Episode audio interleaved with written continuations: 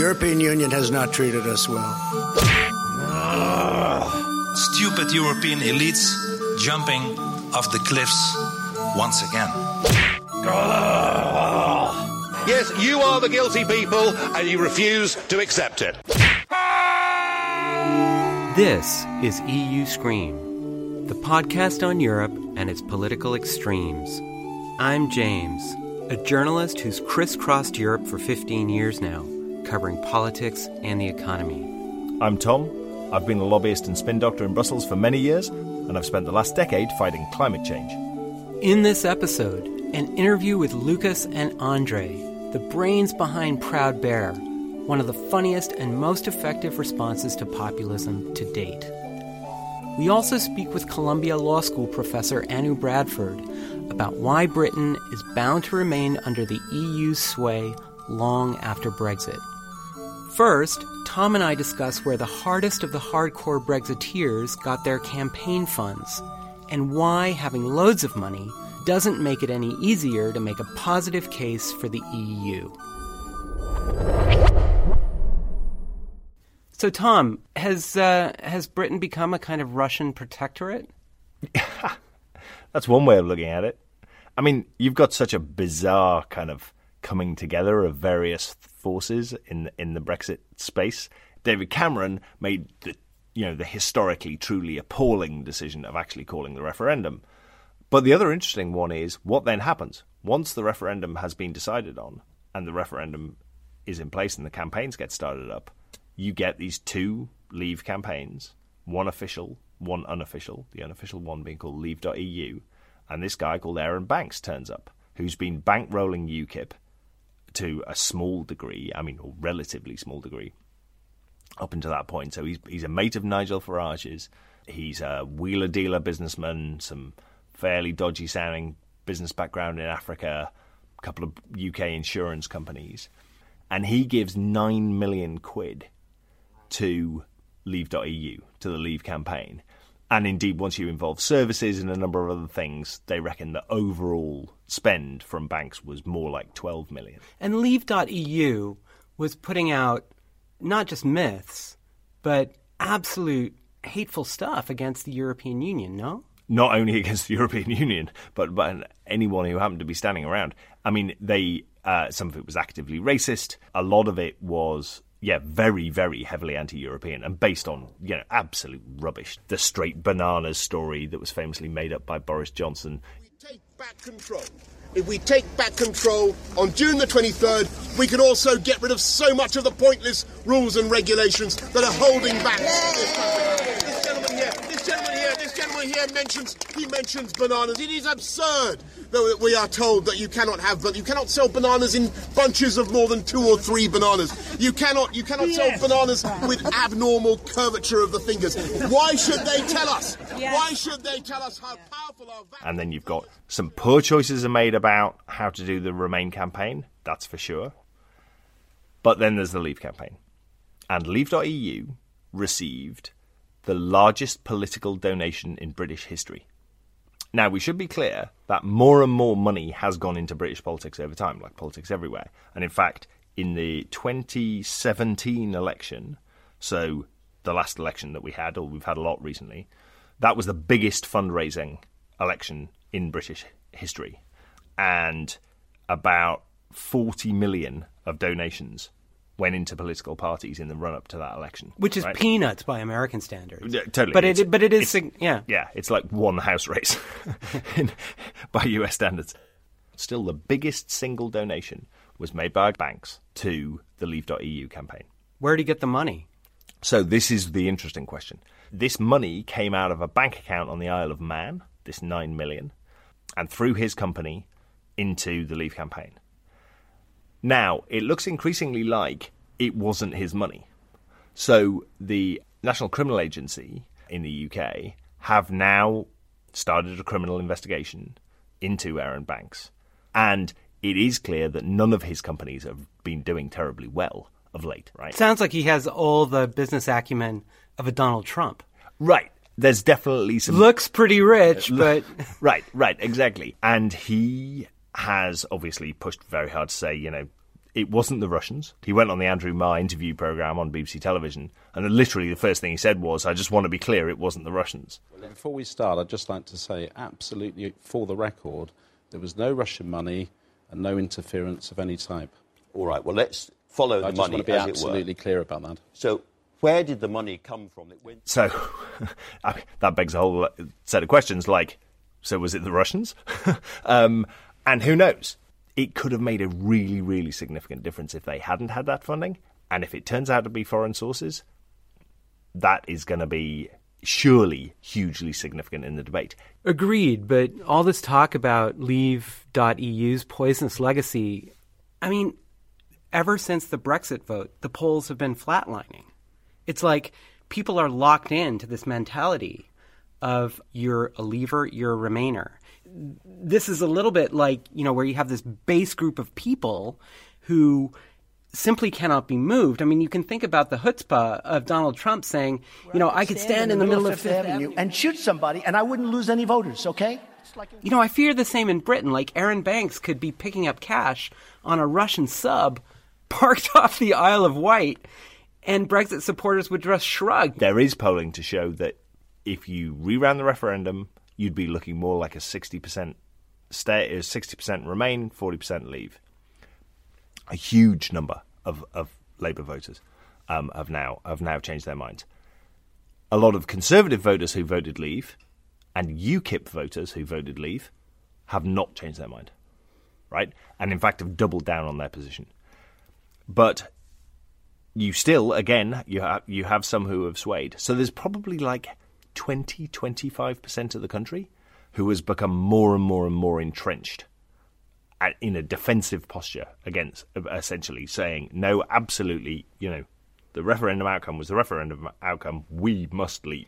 It raises an issue for me here about the rules you play by when you spend money on political communications, not just the issue of how much money, you know, you have at your disposal or where it's from. Here's a bit of silly math. The European Commission's spending on communicating is around, you know, plus or minus 140 million euros a year, with some estimates of overall EU spending of up to 500 million. So divide that 500 million by the 28 member states, and you get around the same figure that Aaron Banks gave the Brexit cause. So why was the Brexit money apparently so much more effective and the EU such a hard sell? Well, of course, there are dozens of reasons. There's Britain's island identity that Eurosceptics love to invoke, the sheer complexity of Europe. Even Barack Obama couldn't resist making fun of Brussels in a press conference he held with David Cameron a few years back. I have now been president for 5.5 years, and I've learned a thing or two about the European Union, the European Commission, the European Council. Sometimes I get them mixed up, but the basic principle. And then there's how successive UK governments have bashed Brussels and encouraged their citizens to look down their noses at Europe and at its leaders. The right-wing British press, which portrays Jean-Claude Juncker, the European Commission's president, as essentially a drunken clown.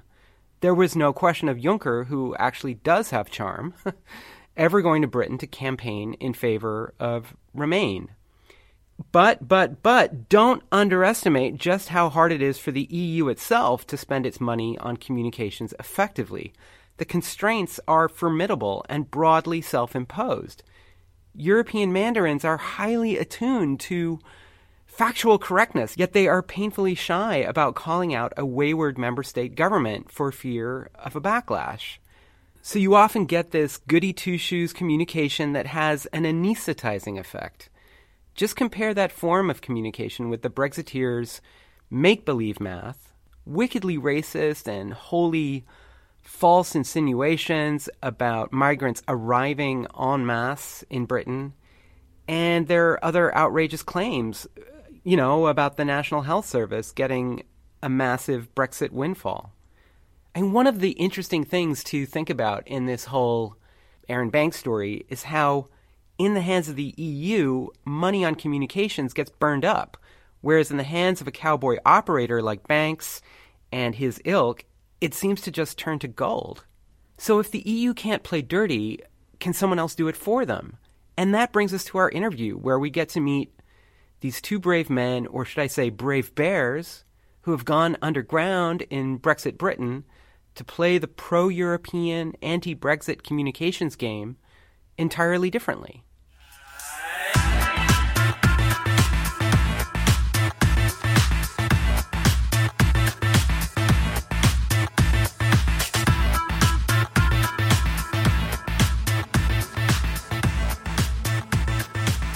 In this next segment, we'll bring you two of the funniest bears west of the Volga. If you've been wandering the streets of London recently, you may have been surprised to see billboard posters of Vladimir Putin encouraging the British people to celebrate the success of Brexit instead of being so miserable about it. And indeed, your reaction may have been an initial, what the fuck? Well, today we're going to talk to two of the people who created Proud Bear, the inspired comic geniuses behind the posters, and an accompanying website, and the heavily accented social media posts giving credit for Brexit where it may well be due, to the Russian secret services. On its face, the Proud Bears are sharing with Britain the joy that Russia and its leader feel about Brexit. But in doing so, the Bears have done more than anyone else to help turn the logic of Brexit on its head. What they are playing on is a grim reality that links between hardcore Brexiteers, Russian interference and the US alt-right are becoming increasingly clear as the truth behind the UK referendum campaign unfolds. When they're not wearing their bear costumes, Lucas and Andre, not their real names, have other lives and understandably wish to remain anonymous, so we've altered their voices. I first asked Andre about the inspiration for Proud Bear.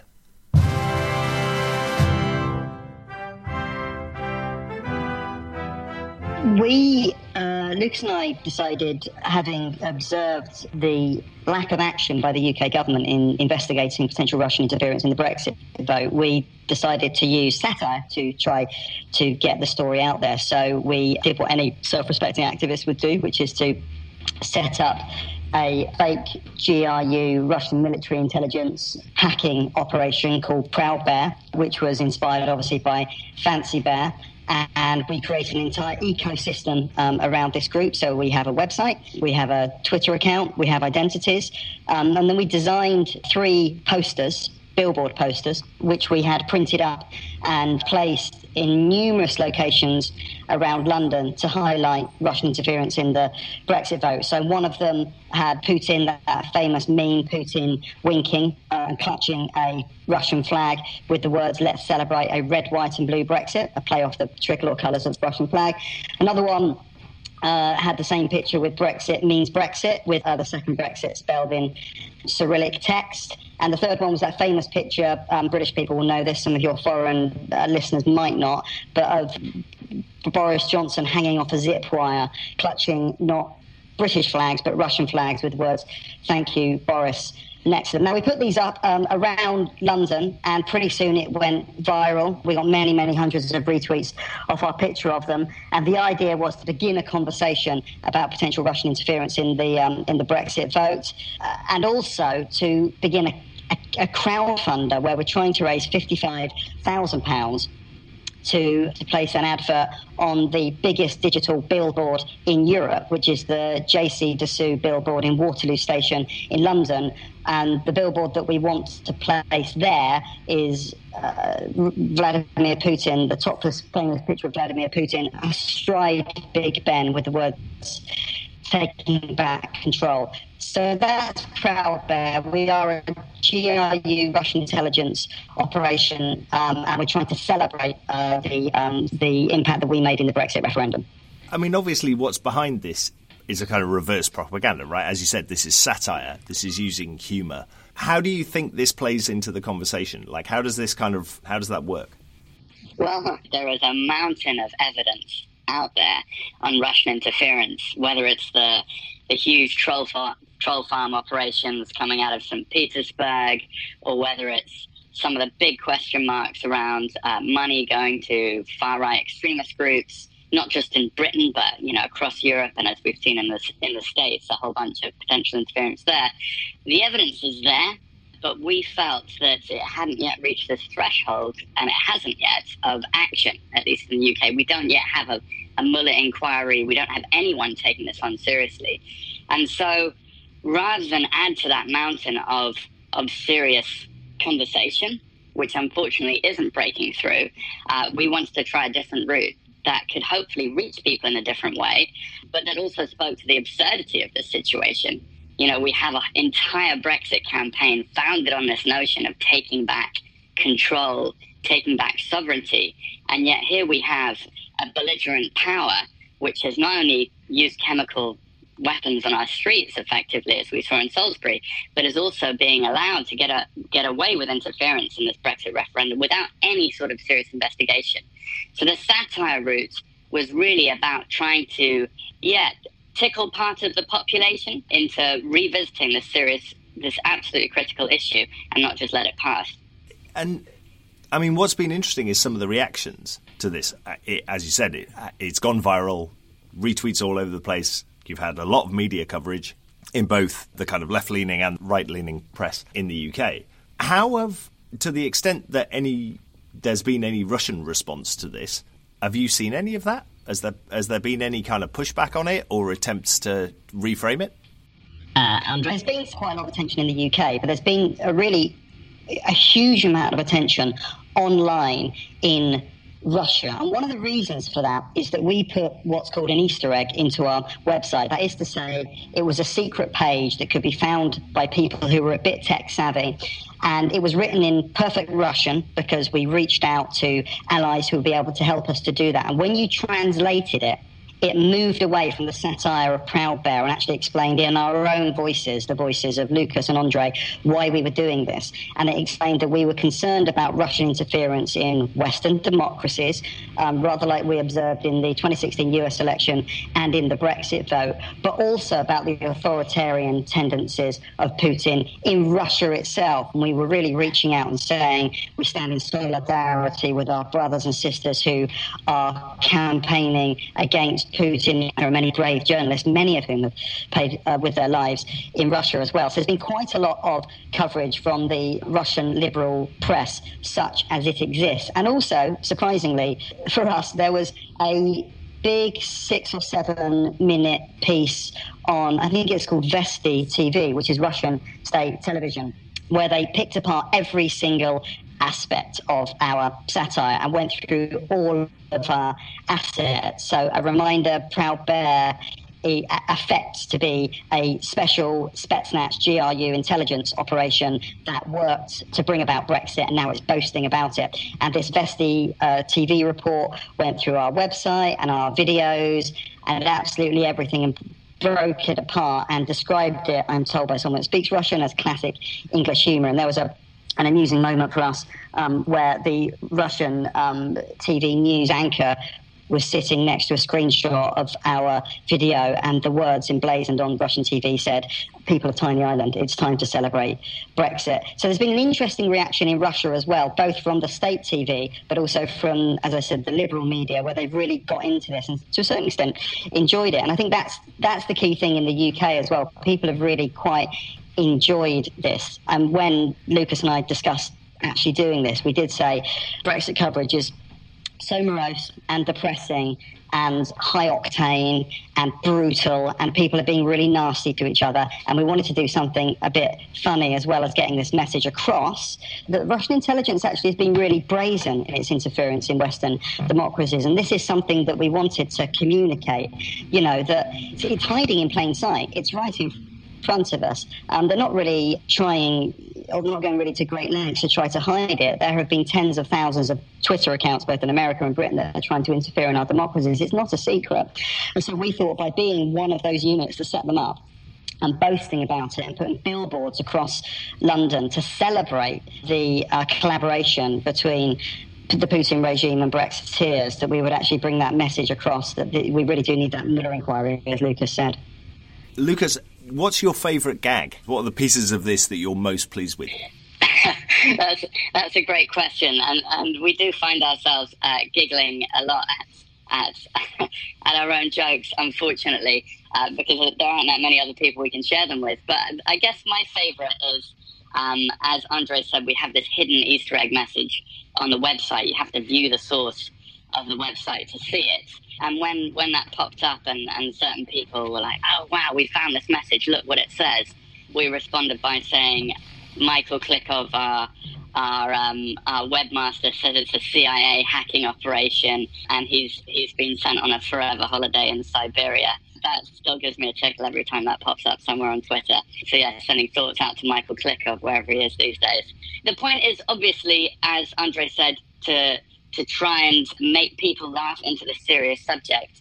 There is the absurdity element, at least for me. You know, we are in this emperor's new clothes situation where if anybody dares look, I mean, look, this is ridiculous. We have all this mountain of evidence and nobody's doing anything about it. So there's part of me that thinks you can't actually approach this subject in a very serious way. Our politics have reached a level of such absurdity of ignoring all of this stuff that you can only really enter into this area by laughing at it. How do you think the EU should respond at this point? It's quite clear that British politics and British democracy was externally engineered to a fairly significant extent during the Brexit referendum. How should the EU be responding? Andre? I think the EU really, in terms of Russian interference, needs to focus on defending its own democracies, I would say, and we can't rely on them to defend our democracy. So, you know, if you look at the external borders of the EU, they do push up against Russia, and Russia's cyber warfare operations go to the heart of European capitals. It's pretty clear that they tried to interfere in the French election, for example. It's very clear that they have allies in Viktor Orban and others. So the EU faces a profound threat from Russian interference. There's a very good chance that we're going to be leaving the EU on March the 29th, and we will have to deal with this problem on our own, in a sense. And this is one reason why I was keen to do this, not to do Proud Bear, not just to talk about potential Russian interference, but also to make the point that we are, in Britain, geopolitically, at a vastly more vulnerable state than we previously were. If you look at what happened with Salisbury, the way that we can fight back against Russia, as Lucas said, launching what turned out to be a chemical weapons attack on the streets of a small English city, is by having coordinated sanctions with the EU. That option is going to fall away from us relatively soon, and we are going to struggle to find allies to defend ourselves against an expansionist Russia that really threatens Britain's liberal democratic interests. I would say as well that the EU referendum was a precursor for, I think, what is going to come. This is a story not just about Aaron Banks and Putin and Fancy Bear, aka Proud Bear, etc. This is a story about the tech giants and the extent to which our information ecosystem and our democracy is being hacked, and that we face the prospect of liberal democracy being chipped away by these new technologies. And the only way that we can defend ourselves is with regulation and legislation. And until we recognise there's a problem, we're not going to get those things. And so what you have at the moment is mounting evidence that that kind of attack happened in the run-up to June 2016. But because there are no political incentives to investigate it, because the Prime Minister does not want the truth to be found out about this. For example, she blocked a security services investigation into Aaron Banks because there is no great political wind behind a comprehensive Mueller-style investigation. We're going blithely into the next election and the election after that. We are not ready for what happens next. And of course, this isn't a right-left issue. If there was to be a general election next year, it's just as likely that Russian interference would concentrate on promoting Jeremy Corbyn's Labour Party than it would promote whoever leads the Conservative Party at that point. So really, we need to come together and see if that we can get some political momentum behind a Mueller-style inquiry. Andre's just laid out very clearly this is an ongoing threat. It's that combination of the role of the tech giants and essentially a set of foreign powers, Russia, but there are certainly others as well, who are starting to exploit the weaknesses essentially of that technology to interfere in democracies. This is clearly going to happen around the European elections in 2019, and there's already huge amounts of evidence that that's an ongoing effort by the Russians and many others. Do you think Proud Bear can play a role in actually opening up some of that debate as well? That's an interesting question. I think, as Andre said, Proud Bear was established with this very focused aim of trying to get a UK-style Mueller inquiry to investigate that Russian interference. But obviously that resonates into future elections like the European one that you mentioned in May next year, and all sorts of other national elections too. So whether that's Proud Bear or not, and Proud Bear is going to have some more creative and hopefully humorous interventions in the UK, ideally with that mega billboard in Waterloo Station, that's all going to happen. But we feel passionately that obviously the wider interference in those European elections next year and in national elections for the foreseeable future need to be defended against that interference. And whether that's Proud Bear or some other effort, which, you know, I know personally, and having spoken to Andre, we would love to support wherever that comes from. That's an absolutely critical piece of, you know, political activism, really, that needs to be happening today. You've been massively entertained by Proud Bear. You've done a brilliant job of using that satire. So thanks a lot. Take care, Lucas. Take care, Andre. Thanks for having us. Cheers. Thank you. Bye-bye.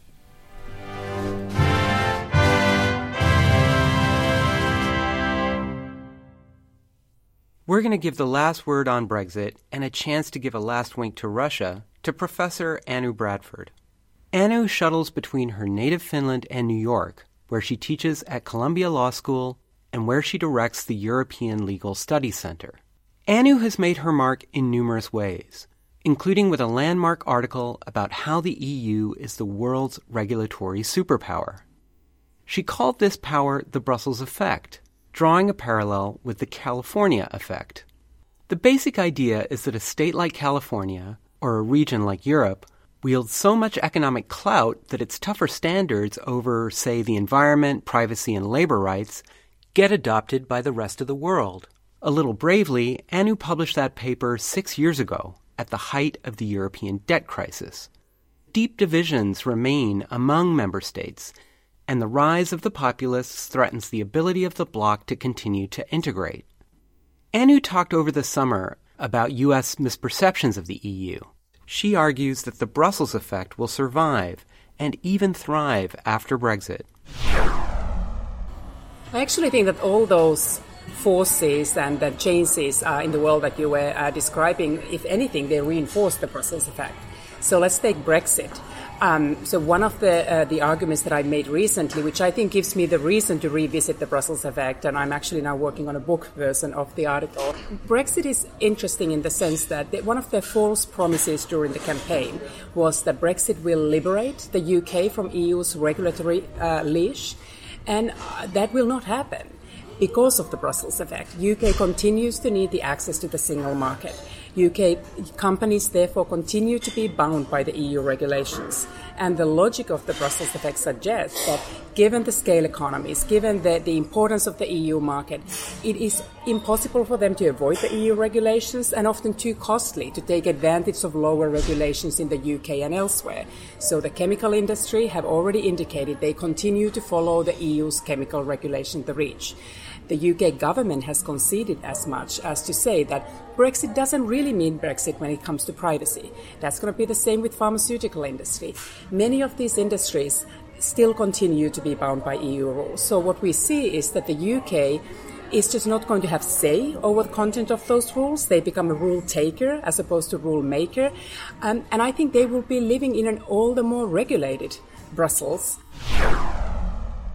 Let's take Anu at face value and assume that Brussels can exercise real influence. But why doesn't this global heft burnish the EU's reputation among Europeans who hold the project in such low regard, like those who voted for Brexit? I blame the Brexit campaign, which was, I think, intellectually so dishonest and really failed to communicate to people what they are getting out of the EU and what is the alternative reality that you open up with your no vote. Politicians at the national level are not helping. There is this tendency that every time something is wrong, they're very prepared to blame the Brussels. Whereas if something is really good, they take the credit. So I think sometimes the blame and the credit is misattributed, that our citizens don't really know that it is the European Union that is ultimately providing those guarantees and those public goods that they care about to them. So partially I think it is the communication or the mixed messages that the EU institutions are trying to communicate it, but the politicians that are closer to the people deliver a somewhat more mixed message. What are the main misperceptions of the European Union that Anu encounters among her students and colleagues in the United States? There's one that is that EU is in decline and EU just doesn't matter, that they do not need to worry about it. I remember a student once make a casual remark to me saying, why would I take EU law? It's like taking Soviet Union law in 1989. So that's, I think, the worst misperception. But I would say most Columbia students are more informed than that. But there's still this idea that the Asia is rising, so even the economic opportunities are elsewhere, and they don't really need to understand the EU. But I think given the regulatory efforts, if you now look at the main economic news about Facebook and privacy, about Google's fine in antitrust, people are realizing those are coming from Brussels. So to some extent that is shifting. So that would take me to the second misperception. And I don't know if it's a complete misperception, but I think there's the very credible narrative that there's a misperception there, is that what is motivating the EU? That EU would have this big campaign against the American innovative companies, that what is driving the Brussels and what is driving its regulatory efforts is this desire to level the playing field, to provide an edge to European companies that are not as innovative, that we somehow can scale back the Silicon Valley's influence in the world, partially because they are American companies and Europe can't keep up. So that's something that I also feel strongly about correcting. I think the narrative in reality, it is not one of protectionism. I can't say that there's never protectionism. Protectionism is well alive in the world.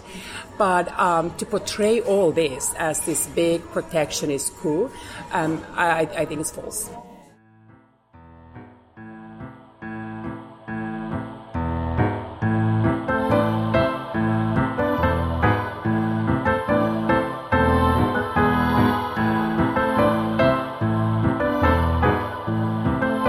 That's EU Scream for this week. You can check our website at euscream.com for links to topics discussed in the show and for more episodes. Please rate us on iTunes, tweet about us at EU Screams, and like us on Facebook. You'll also find us on Instagram and LinkedIn. EU Scream is edited and mixed by me, James Cantor. Tom Brooks and I produce the show. Laura Natali plays our piano. Thanks for listening.